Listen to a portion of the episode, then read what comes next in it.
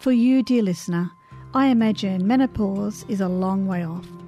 This conversation is our Looking Glass event that will give you a sneak peek into the bountiful riches that await you when it's your turn to transition. It's not scary, it's a deep sigh, and we are here to ensure your next breath empowers you for the next half of your life. I always had an instinct that I would get better with age. At 20, I was looking forward to turning 30. On my 30th birthday, I was eagerly looking forward to turning 40. Throughout the period of my life, I dreamt about what life would be like in my 50s. And at 55, I look forward with excitement to turning 60.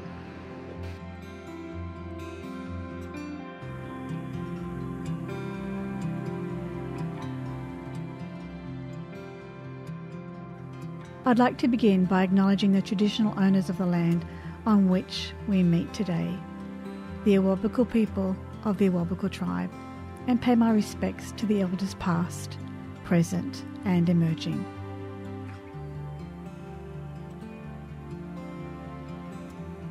Faith Agugu is my guest today, and to set the scene for what you're about to receive during this interview, let me just say one word Queen. Oh, thank you. Welcome. Thank you. Thank you for having me, Susan. It is my greatest honour. Seriously, I think I mentioned before the podcast I was a little bit nervous because I so admire you. And I first met you, of course, at your inaugural Silver Siren event. And I have to say, you blew my mind. So at the end of the day, I cried so much because I felt that there was such a huge weight lifted from my shoulders. I just didn't realize that there were two ways that you can be. You can be a dark crone, or you can be your way, which is to reinvent yourself, to rise and shine. So, your Silver Siren community is divine. And I first want to say thank you for bringing that into the world. And I suppose my first question to you is what inspired you to start the Silver Sirens? Thank you. So I would like to also start off by acknowledging the traditional custodians of the land in which I get to call home, the Gadigal people of the Eora Nation. I'd like to pay my respects to the elders past, present and emerging and to acknowledge the sovereignty was never and will never be ceded. Beautiful. So to answer your question, why did I start Silver Sirens? Such a great question, great place to start. I'm an entrepreneur, visionary, and a psychotherapist. I earned my crust by being a psychotherapist, and in my private practice, over a period of time, women were being referred to me that were struggling with the aging process. And there was a common theme of dread, fear, a real sense of I'm losing my value now that I'm aging, real fear of I'm losing my looks, I'm turning grey, I'm getting wrinkles, I'm losing my figure. So there was just this patterning of fear and aging. And this was something that was quite new for me, you know. So I didn't associate aging with something negative. So hearing these women over and over again, and obviously their concerns were real. They were very, they were in pain. So as a therapist, I'm, I'm listening to them. I'm, I'm empathizing with them as much as I can but that was not my lived experience. So the role models in my life were my mother and my elder sisters. My mother, you know, her life changed at 50. Between 50 and 75 were without a doubt the best years of her life. Mm. And I saw that.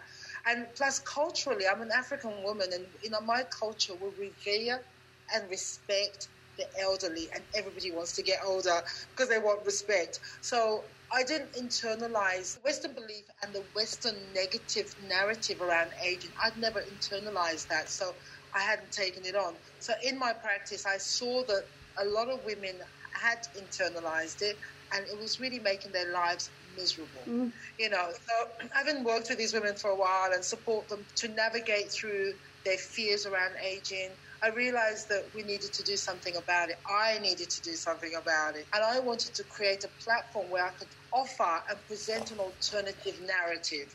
You know, like it didn't have to all be downhill from now, you know, which is yes. everything those women thought it was. And it was working with me, it was the first time they were being offered an alternative narrative. That, Yes. oh, wow, you don't have to believe that. You can think this. It's like, yes.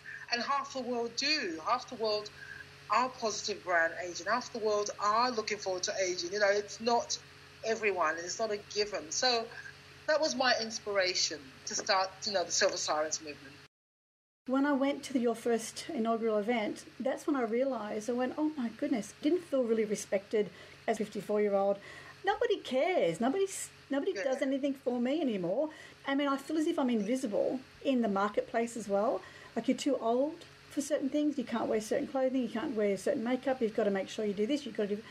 Anyway, that's why you are unique in this space. Truly, Faith, you really are. Which is why my listeners, they are between 25 and 35, 40, because they all have cycles. And I speak a lot about Yeah. cycles and how women can navigate the hormonal changes within their body on a physical and psychological level. But we don't talk about menopause because I think that they don't need to hear it. But you know what? I think they do. And that's why you're here. Yeah. Yeah. And you know, it's when I hear you say that, that I, I think they don't need to talk about menopause. You know, I guess what I hear is that there's so much negativity again attached to menopause. This is it's that horrible dark secret that we we're, we're hushed, we speak in hushed tones about, Mm, and that you were at the inaugural Silver Sirens event, so you know that that was one of the topics we absolutely spoke about. We shouted from the rooftop because Yes. I want to normalize that for women. There is absolutely nothing to be ashamed of, or something that's such a natural part of our body's Yes. cycle. Yes. Yes. Oh, I just love it. I love it. So, Faith, reading your bio, you've always been motivated by service. Your first job after leaving school was working as a volunteer in a not for profit organisation in London with children with troubled backgrounds. So, how old were you when you did that? Oh, I was about 18. 18. Yes, I okay, that's young, 18. isn't it? Like to be working for a not for profit organisation at 18, I mean, that must have been a real something that really inspired you. Like, what sort of work was it that you were doing with these children? Yeah, look, I was straight out of school, and you know, I could have gone straight into as my peers were all getting jobs or going to uni, and I knew that that wasn't for me at that time. So for me, seeing the disadvantage in our community, just one of those things I find it difficult to turn away. I mm. turn, find it difficult to turn a blind eye. Mm. And you know, there was this particular not-for-profit in an area in London and these children's children were usually neglected. So our job was really to be like support, but also like mentors for them, and to Oh, model nice. for the healthy, yeah, and to model healthy adult relationship with them. So we might have been the few adults that they interacted with in a healthy way. So we were giving them and modeling for them that there was healthy adults and alternative ways to be around adults. Because a lot of them were hyper vigilant, hmm. scared, they felt unsafe. They, the adults they had in their lives were unreliable. You know, so we had to kind of model that consistency, showing up for them, being there for them, really engaging with them, really, really holding and being present. Hmm. Because what they know that what children need more than anything is not the physical presence. We don't need physical things. We need the presence of the adults around them. Mm. You know, so our job was really to be there in a consistent way with them. And sometimes we'll just go off and hang out with them and the whole day, even go into their school with them and be like their buddy for the day. Or sometimes we'll go with them to go and do shopping or to go and do things. But we'll just be that adult, the, the, par- the you know, the gap that their parents left. We will step into for that. Oh, and at 18, that, that's amazing. It's wonderful. So, how long did you stay with that particular program? I was with that for about 18 months. There wasn't a huge amount of time. It's choosing not to go into paid work and just wanting to really explore that part of life, you mm, know. So it was mm. about 18 months. Oh, that's Yeah. wonderful. Okay. Shifting gears now, reading your bio, tell me more about your five year modelling career in London and how did that segue from working for a not for profit organisation to a model? I was a model in London for about five years, but I've been a model for such a long time. So when you say five years, I'm going, which five years? But yeah, so I was model in London actually for much more than five years, actually. I think from the age of 16 till I left um, from I started modeling at 16 and I left London at about the age of 25. So about nine years as a model, as a, wow. yeah, as a catwalk model. Okay. Yeah, and then I came to Australia. Then I continued modeling. So I modeled for about 30 years altogether. Oh, um, goodness. So yeah. So the starting off in London, you know, I was part of a group of young designers who um, there was like a collective of young designers, and I started modeling with them you know, from that, I really, I loved it. I loved catwalk. And for me, catwalk was like an opportunity to kind of put on a different persona. Mm. And, you know, it was like this, this part of my personality that got expressed when I was catwalk. And I really liked her. She wasn't someone that was going to come out all the time, you know, but I really liked her. She was fun, she was playful, she was cheeky, you know. So catwalk allowed me to express a particular part of my personality, which yeah, is quite, which usually remains quite dormant. Oh, for sure. I think that's probably where your your your confidence or your courage about moving into your fifties, how you embrace it, because being a model for thirty years, you have to have confidence doing that.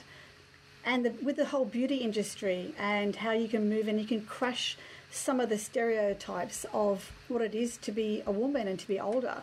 Because for me, before I met you and before I went to Silver Sirens, I was actually on a bit of a depressed downhill slide. I was in a lot of pain. I was eating a bit too much and I was drinking too much and I was watching Netflix too much and I was thinking that my life was over. I was in the bookkeeping industry for 35 years. I had my own business. I, I just thought, I thought, is that it? I mean, I've been wanting so long to change my career and and I was so inspired because you did. I mean, we'll talk about that later, but I mean, yeah. turning 50 is not the end. It is actually the beginning if you look at it. And that's what that's what you've done is like reinventing yourself is what I'm telling you about. After 25 years in the fashion industry and approaching her 50th birthday, Faith felt the call to return to helping others and took time out to study for a bachelor degree in social science, majoring in counselling. Faith launched her new business, The Healing Process, where she offers counselling, energy healing, and mindfulness coaching to women tackling the challenges of midlife.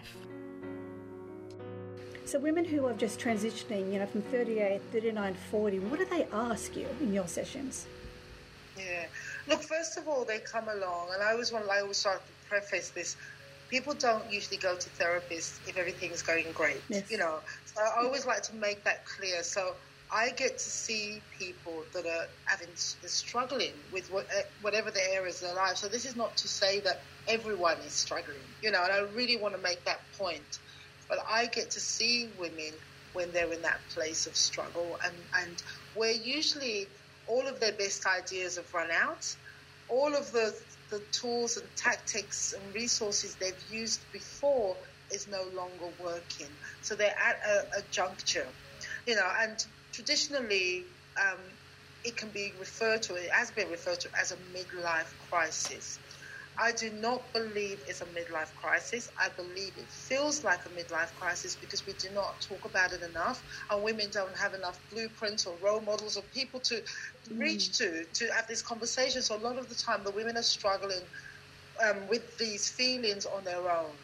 You know, and I don't want to tell anybody they're feeling bad about themselves, and they're struggling on their own. So they're usually when they get to my door they've been struggling for a long time and they're really quite overwhelmed. They're quite yes. they've lost a lot of hope and faith. Yes. You know, so they come and usually the first thing they want to know is, is this normal? It's like you know, honestly, it's just mm. normal. They tell me their story, and you know, and they are typical. They are normal. And then, so the usually is, is this normal? Mm. And when I say yes, you can see the relief on their faces. Mm. It's like, not to undermine or minimize what they're going through, but you are in an, a natural, physical, emotional, and spiritual developmental phase of life. Mm. The same as if you're going through a teenager, that first bit of puberty. It's just another normal developmental phase of life. Yes. And it's just there's so much taboo and silence and shame around it you know, the, the woman that's going through it has a lot of self doubt about what's going on. So, so where, I, where do you think that faith and self doubt come from? Because, like, is it because of the our society itself? Like you had mentioned before about how in, in your country, like You respect you respect your elders. You you pay homage to them. We don't, and so therefore mm. we're looking at this like my mum has passed, and so I don't even have a mother to ask. And she never talked about menopause at all. She never talked about, but she was cranky in her fifties. She was cranky, and I didn't know why, and she didn't want to tell me. And and at the end of the day, I got really angry with her because she was just complaining all the time, and she wasn't doing anything about it. Because we didn't know, and how much I would have loved to have honoured her more, I should say. I loved her dearly, but to honour her and to respect her and to hold her up like other cultures do. And that's Yeah. and that's what I think I love about Silver Sirens is that you're teaching this generation that's coming up to honour our elders and so that their transition is not as bad because they feel loved and they feel respected and they feel as if they've got something that they can still contribute to the world. Yeah, yeah. Yeah, so your, your initial question was where does this come from? And you're absolutely right. It, it's a cultural thing. And I think it's, you know, in the, the Western culture um, absolutely favors youth, you know, and puts youth on a pedestal and, and, and literally and, and aging on, in the, on the opposite, you know. So when you have a culture that says you're only as valuable as how productive you are, you know, and as women, because of patriarchy, um, our values around our looks and our childbearing. So when we lose that, we don't have value. So when you have a society that's judging people on how productive they are and their output and their physical appearance, when you have that, then it, goes to show that when those people start to lose those qualities, that then, then you know, they, they're told that they're less valuable. So we internalize that ageism. You know, that's something that's not the case in my culture. You know, you never would judge a person just based on the way they look.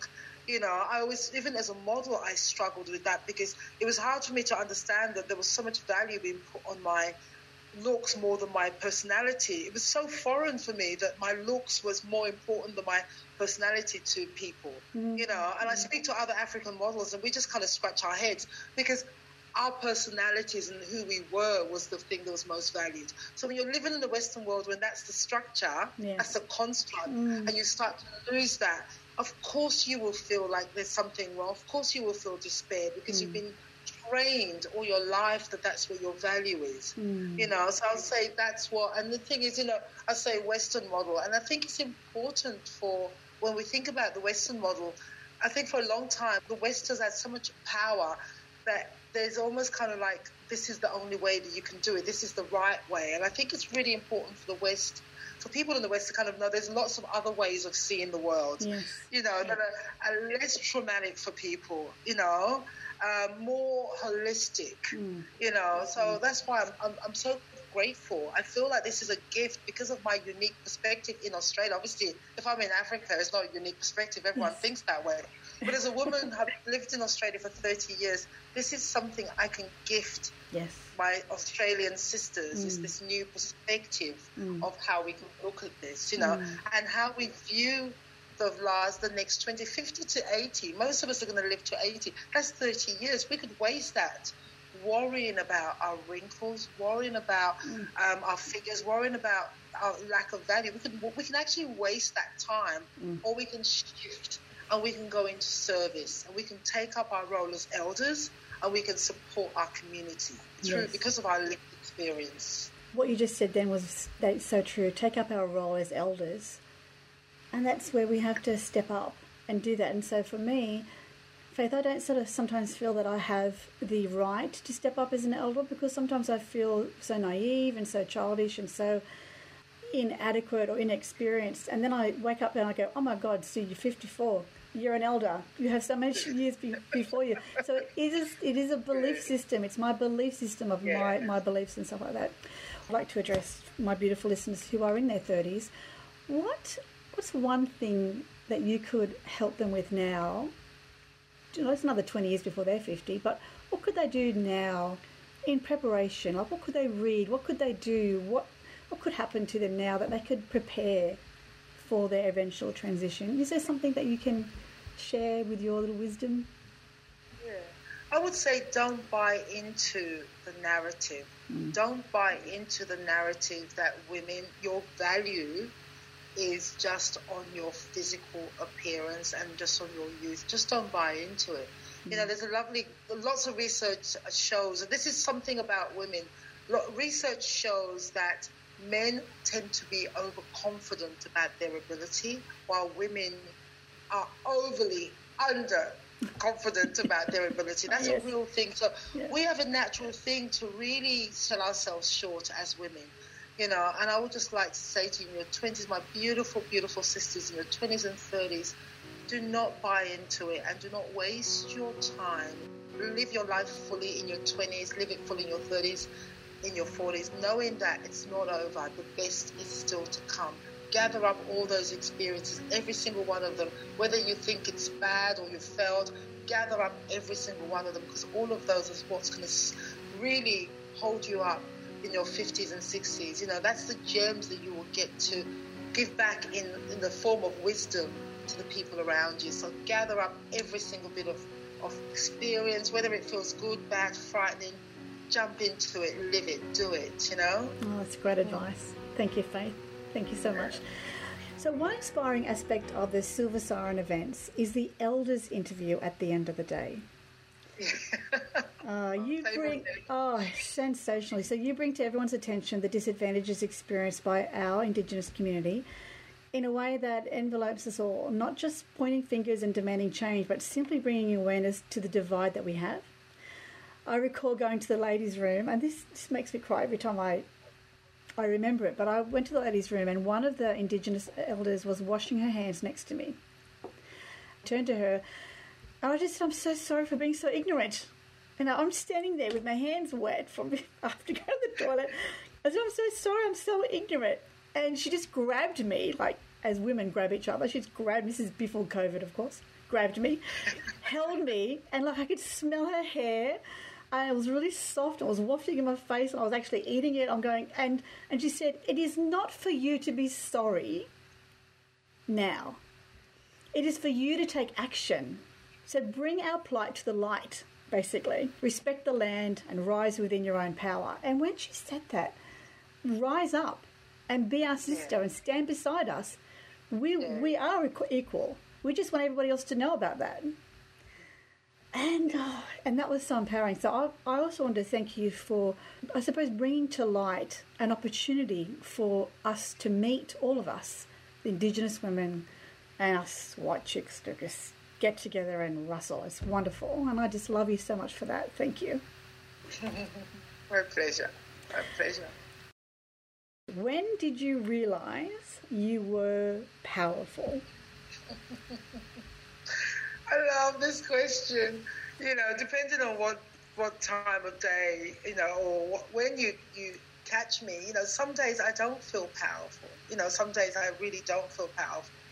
But you know, to answer that, when I really got that sense of my power, I would say in my forties. You know, again, it's that sense of I knew that I was getting better you know, and in my 30s, I, I, I, went through probably my toughest time in my life in my 30s and then a little bit in my early 40s, you know. So I think in my 40s was when I really kind of understood that thing of that we try so hard to please other people. We try so hard to fit into other people's image and expectation of ourselves. And we could do this and do this and do this and still not please them. And I think something happened in my 40s that I just kind of went, if I'm not going to please them anyway, you know what? I'm, I'm going to just please myself.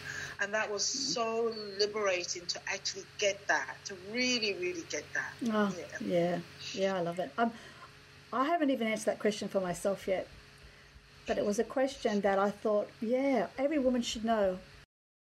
What was the most pivotal lesson you have learned from a mentor? I can remember her name was Winsome. Can't remember her surname, but I remember the business that she had. And when I first started Royal Fashion Agency um, about 17 years ago, I wanted to have a mentor. And I actually wanted to have a black woman as a mentor because being black in, in Sydney is something very unique.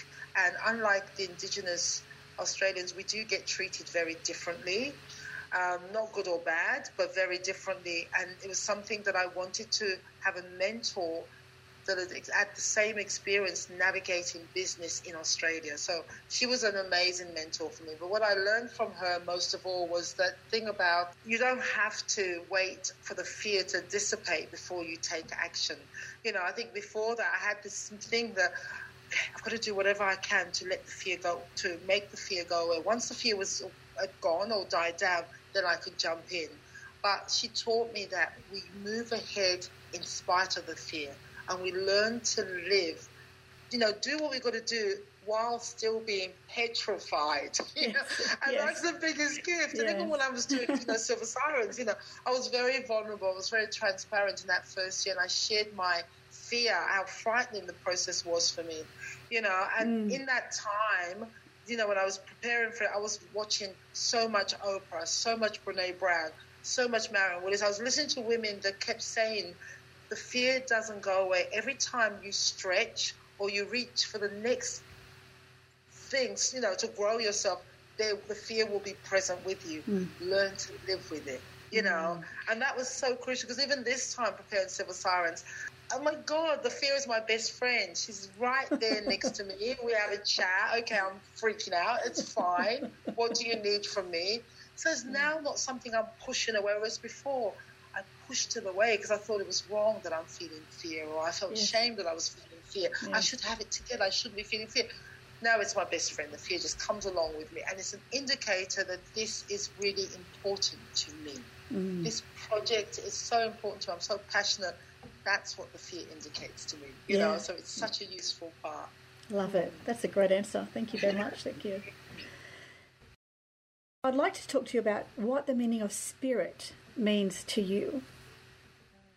Yeah, it's such a beautiful, it's such a beautiful question. And when I think about spirit, you know, like I just, it's like I tap into the most beautiful, pure, wholesome part of my my my my essence. You know, the part of my essence that's not been marred or tainted by the physical, the human experience. You know, yes. the human experience can be very jarring for souls. I believe we're souls. I'm certainly a soul. You know, and I believe we consciously take.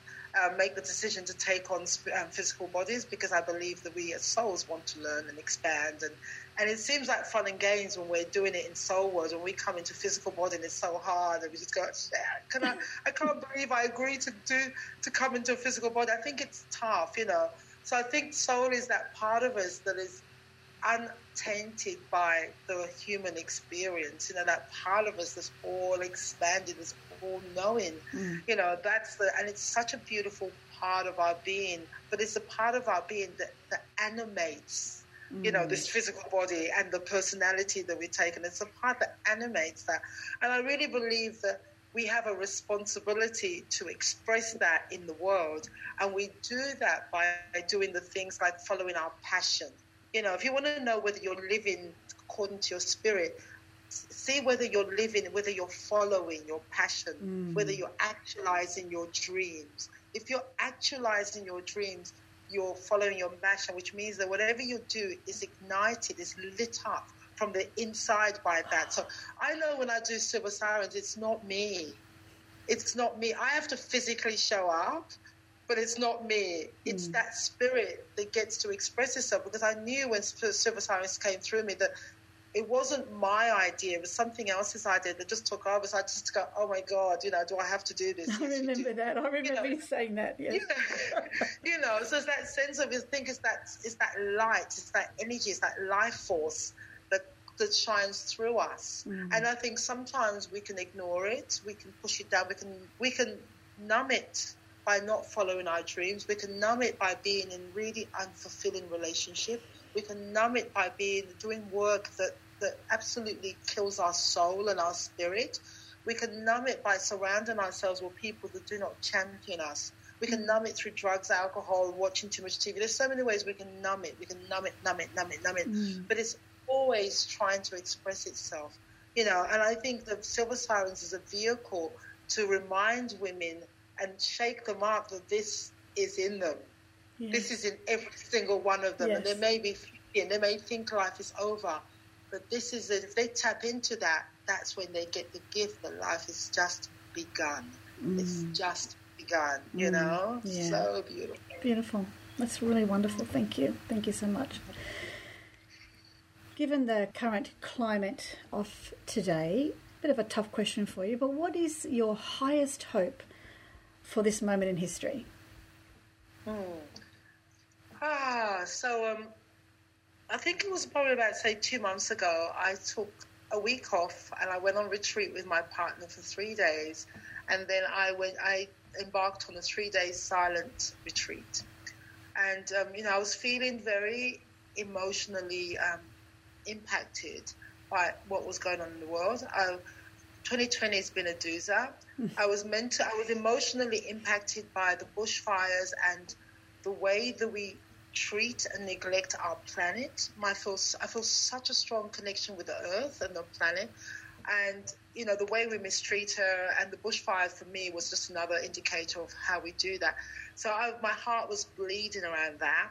And then we had the COVID, and it really felt like the universe, Mother Nature just went, that's it all of you humans I've had enough time out get to your rooms so not even just a few of us but all of us yes. were sent to our rooms you yeah. know all of us all of us you know so then we had that and then we had the situation with the murder of George Floyd. Mm. And that was just to see that as a black person, we've seen those images so many times. This is not new. Racism is not new for us. We've seen it so many times. And we know that by engaging in it, it makes a lot of our white friends and family uh, uncomfortable. So we keep our mouths shut about mm. a lot of it. But seeing that again made me realize that something had to change in me in the way that I was around the subject of race. So I took three days to go into silence and I because normally I would go off to a retreat and do the silence, but I wasn't able to because of COVID. So I created a, a process at home where I just shut everything off, had all my food, didn't leave the house, and did three days of silence. And I wanted to meditate on the subjects of compassion, empathy, and courage because those were the things that kept coming up, the themes that kept coming up. Mm. You know, I wanted to med- meditate on those three things. And what came up for me was just an, the understanding about what it is to be human and what is the challenge that we're being called on right now. And I believe what we need right now is compassion in all its the fullness of its of its meaning. Mm. You know, so compassion is being sensitized to another person's suffering or pain with the impulse, the motivation to do something about it, to alleviate that pain. So most of us go, I'm a soft, I'm a person, I'm compassionate, I'm, um, I'm an empath. I hear it all the time. I don't see it mm, practiced. Yes. Because compassion means that we are motivated to do something about alleviating that person's suffering.